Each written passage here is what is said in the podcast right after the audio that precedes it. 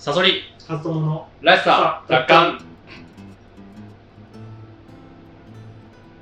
このラジオは、自分らしく生きたい、そんな思いを持つ我々が、社会への疑問や考え、意見などを語り合うそういったラジオです。パーソナリティは、私、ストーリー研究家、自称ストーリーテラー赤いサソリと、大学で哲学を専攻していたブロガー、本業編集者の和穂さんの2人でお送りします。はい、えー、それさん、はい。誠意って何か誠意。あー、誠意。なもしくは、うんまあ、責任の取り方？あー、責任の取り方ね。うん。教えてほしいみえたいー。な話を。何それ？何何かやらかしたってこと？ん？何かやらかしたの？いや、違う違う違う、俺じゃねえんだけど、半沢直樹を見たんですよ。俺ね、でも知らないからちょっと説明してくれない？あ半沢直樹。うん。半沢直樹、見たどどんぐらいイメージ知ってるまだ時ざよ。そりゃそうでしょ。そうそうか。やっぱそうか。うん。いや、まあ、そそれなんだけど。倍返したやつね。倍返したよ。土下座。そう。ガガガガそうガそうそうそう。ねえ、かっこ笑い。あ、もう言っちゃったもうえ、なんでなんで？あ、そうそういう話ですよ。あ、はいはいはいはい。銀行マンが、うん。銀行マンがね、なんかこう、みんな金のため、銀行のため、会社のためって言って、あの、その、えーと、投資先の、うん。えーと、企業とか、あの人のことを考えずに自分たちの利権ばっかりをあの、もなん自分たちのこと自分たちのためだけに生きているような中で半沢直樹っていうまっすぐなうん人のために役立ちたいっていう思う銀行マンがそういった悪徳なやつらをと戦っていくみたいえー、なるほどなドラマなんですよはいはいはいはい。でこのドラマ自体はその別に考える要素とか特になくてうん。あの本当になんかこうスカッとジャパンみたいなあー、そう。いう感じなんだ。そう今までこうなんか嫌なやつがいっぱい出てくるんだけどそいつらが最後に倍返しされるわけですよ。そうかそうか、だから、あのー、ちょっと持って嫌なわけでしょ。持って嫌な。持って嫌な。みみんなあの顔芸なんですよ あの特に大和田ね。そう香川照之。大和田城ね。そうそうそう。だからもう本当一周回って愛されちゃうみたいな。一周回って愛されちゃう。本当にもうこう歌舞伎みたいなの見てるんだけどなるほどね。そそこであのやっぱり考えるところっていうのは土下座なんだよね、ね。もう何百億っていうお金をうん裏で着服してたとか、はい。なんかそういう悪いことやってるわけですよね、大和田常務っていうのは。うんちょっとそれえ、土下座じゃ安いってこと？そうそうそうそう そういうことね。そういうこと。ああの、めっちゃ作品で土下座っていうのー。が、えもう土下座はやらないっていう戦いなんですよ、あのドラマって。いやあの、本当にそうなの。ー、あー、そうなんだよね。あ一回負けるんですよ、半沢って大和田に。ああ、そうなんだ。そう。で、やるんだろ？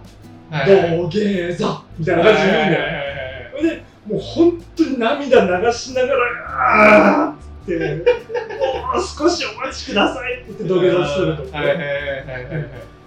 なんかね、そうだろうさ、あの、やっぱこう謝罪で代表的なのって、うん。坊主と丸刈りと坊主丸刈り。ああ、丸刈りね。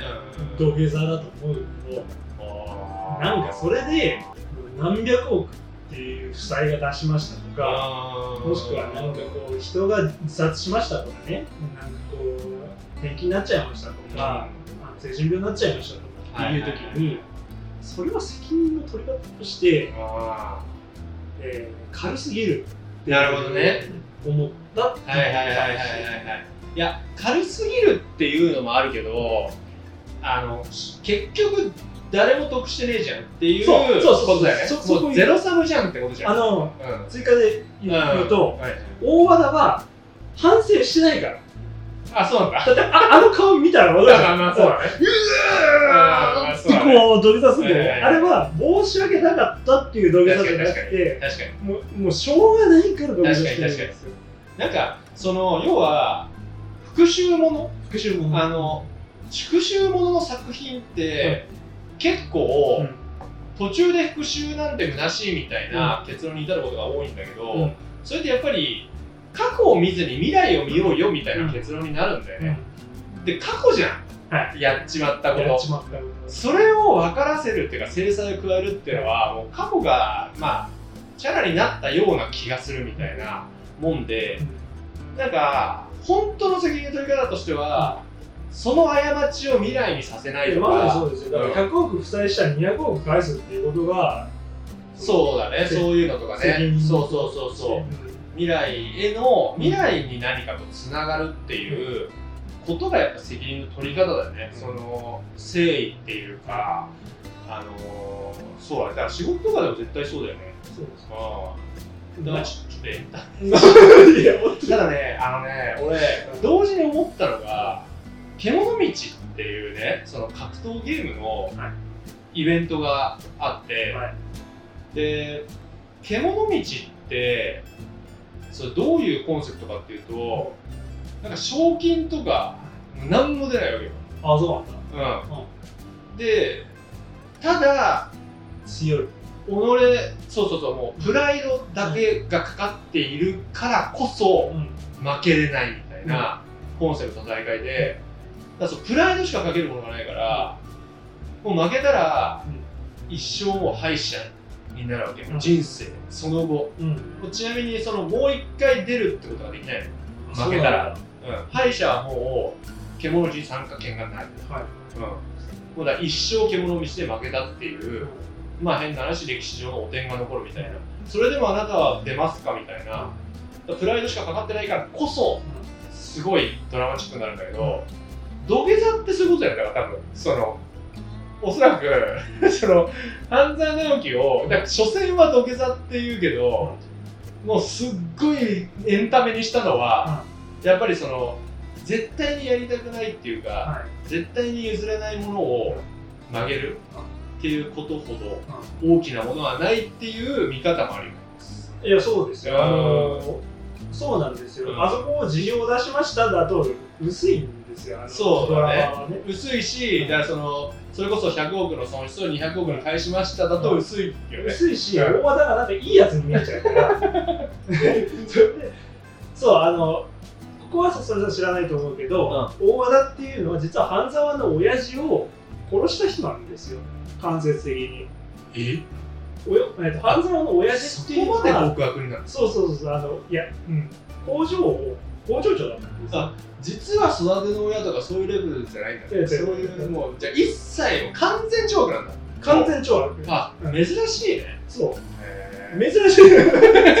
アンパンマンアンパンマン見とく思うんですよ。あーそうなんだねそうそうそうそう。えそれで、その、親父が、なんかこう、ちょっと事業不振になった時に、バブル崩壊して事業不振になった時に、あの、大和田が銀行員として助けてくれなかったから、あの、半沢のお父さんが、こう、土下座してお願いしますって言うんだけど、パーンってこう、走りにしたと。ああなるほどね。それを子供の頃の半沢がこう持ってて、手に持ってて、なるほど。やっちこゃうの野郎を土下座させてやるって言って自分が銀行員になりましたっていう話なんですよ。なるほどね。しょうもない話だ。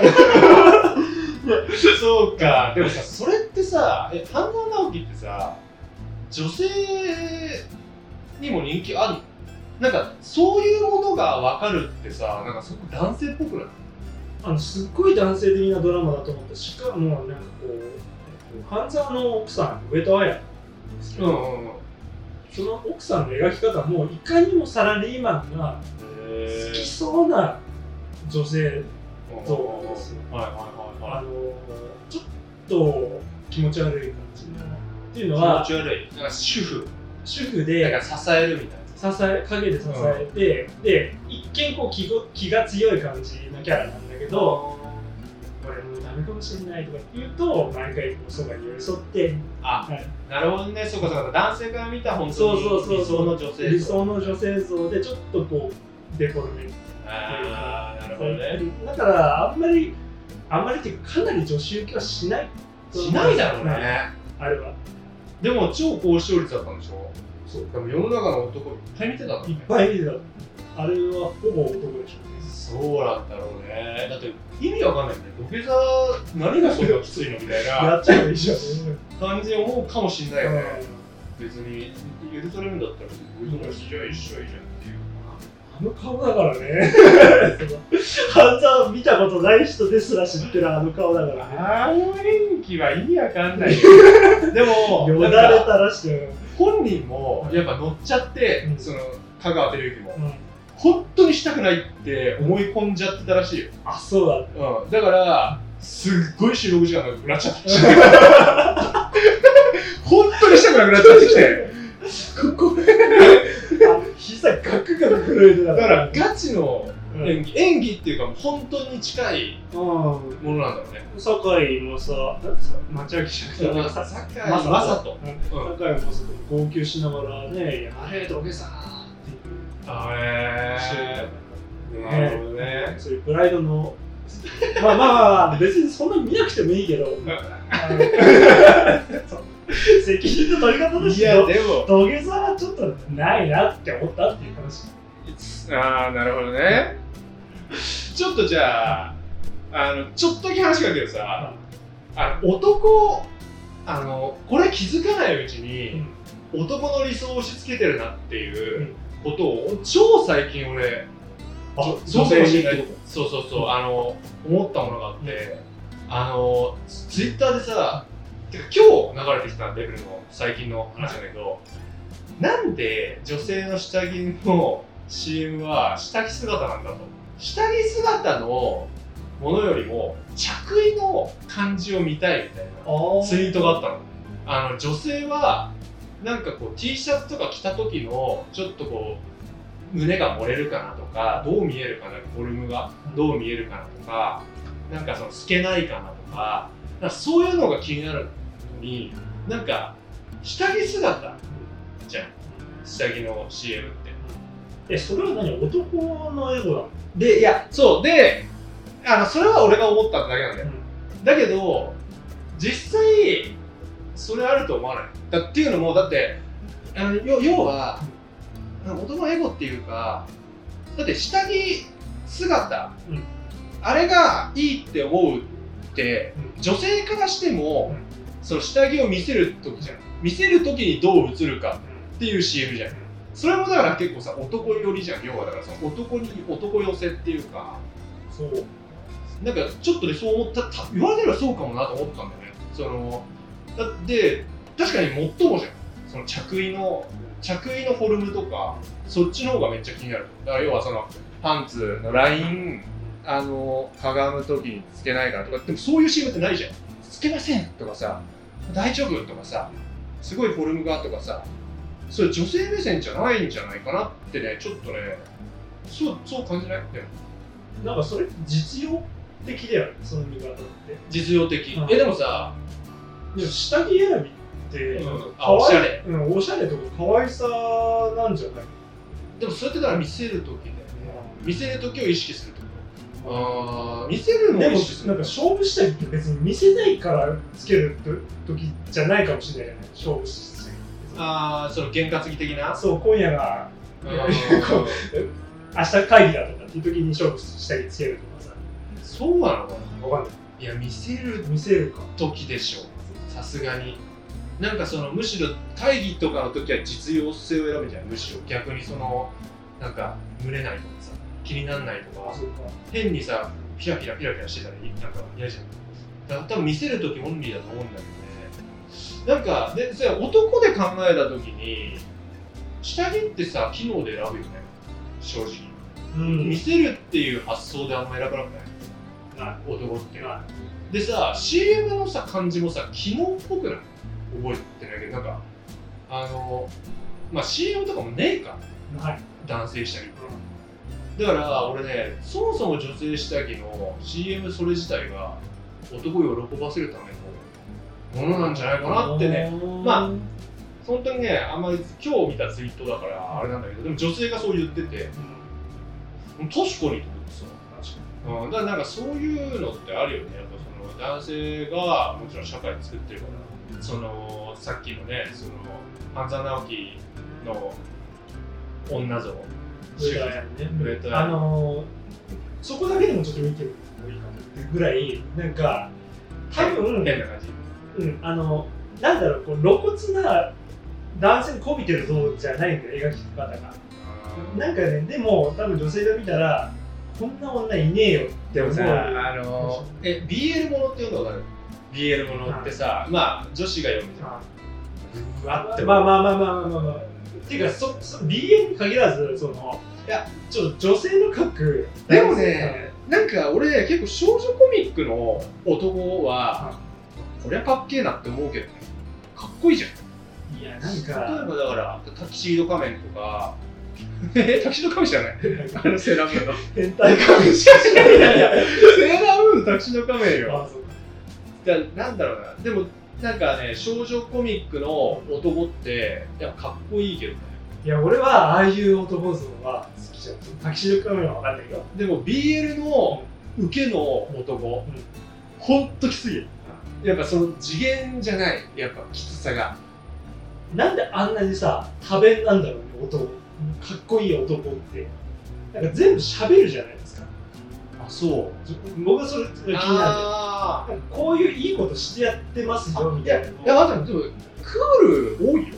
クールクール系。あのー、クールなやつ多いよ。その、だどっちかというとぶっきらぼうっていうか、ベジータみたいなやつ。レジータであの、ベジータはちょっと行き過ぎなんだけど、ゾロだよ、だからやっぱり。ゾロってめっちゃモテんのよ。ああの、だからでも、男も好きじゃん。ゾロっぽいやつって。ああれ、ああいうなんか不器用な優しさみたいなのすげえ出てくるよ。だから、それはやっぱりなんかね、男女で認識結構近いなと思うんです。だって、ナミっておかしいじゃん。多分。その女性から見たら、まあまあまあまあなんで？ってなるじゃん。だ男と女の男女の女性像ってのはすげえかけ離れてるんだけど、男性像は割と近いと思ってんだけど、BL の受けだけはきつい。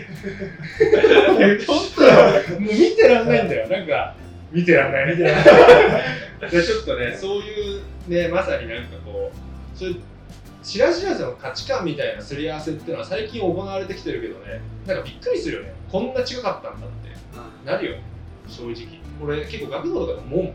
やっぱ女の子と男の子って、あ、こんななんかこう遊び方違うんだなって。まあちょっと男女の話みたいになっちゃったけどね、プライド、プライドとかの話。土下座だったな まあれでしょ、だから責任の取り方でしょ。あそでもさ、そういう意味ではさ、女性の責任の取り方ってどういうものなんだろうだって男性ってさ、まさにさ、そういうう腹切りしますみたいなことじゃん。パフォーマンスだよねこう外に確かに丸刈りしますそうだね。だそういう意味では女性の方が未来かもね。